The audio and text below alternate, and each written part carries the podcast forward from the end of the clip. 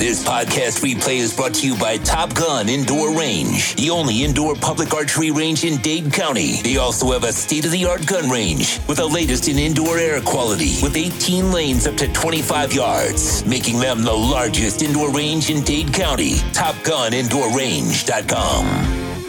We talked a little bit about we talked about the Tua deal, right? And and the sensationalism. We talked about the NFLPA and the report card and really what it comes down to.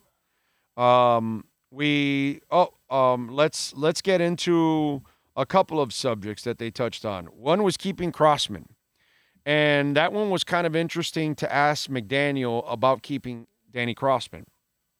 And clearly, he felt that Danny Crossman's the guy. He feels players respond to him. I don't see it. But then again, I am not behind the scenes. I don't know what was planned, what was coached, what was told to specific players.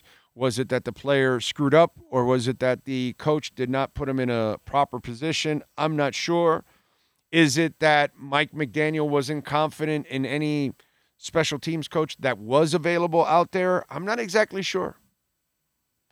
Uh, that's that. It's something that I can't answer, and really, the only way we're going to get an answer to why Danny Crossman is still a Miami Dolphins special teams coach is next year. And we're going to just have to see if they made the right decision or the wrong decision. Because Mike McDaniel can make whatever case he wants. The results is what speaks for themselves.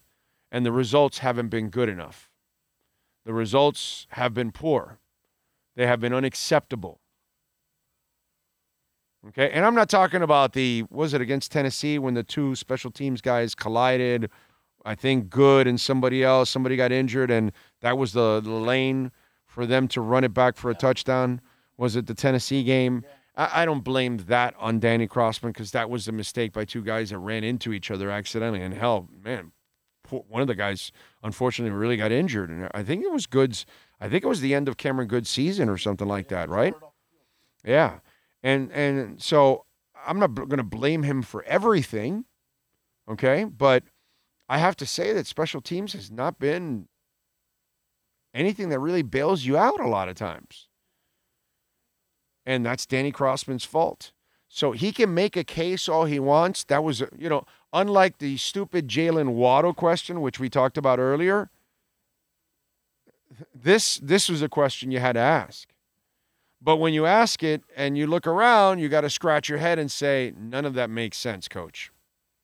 And that's what I would have to say to, you know, Mr. McDaniel.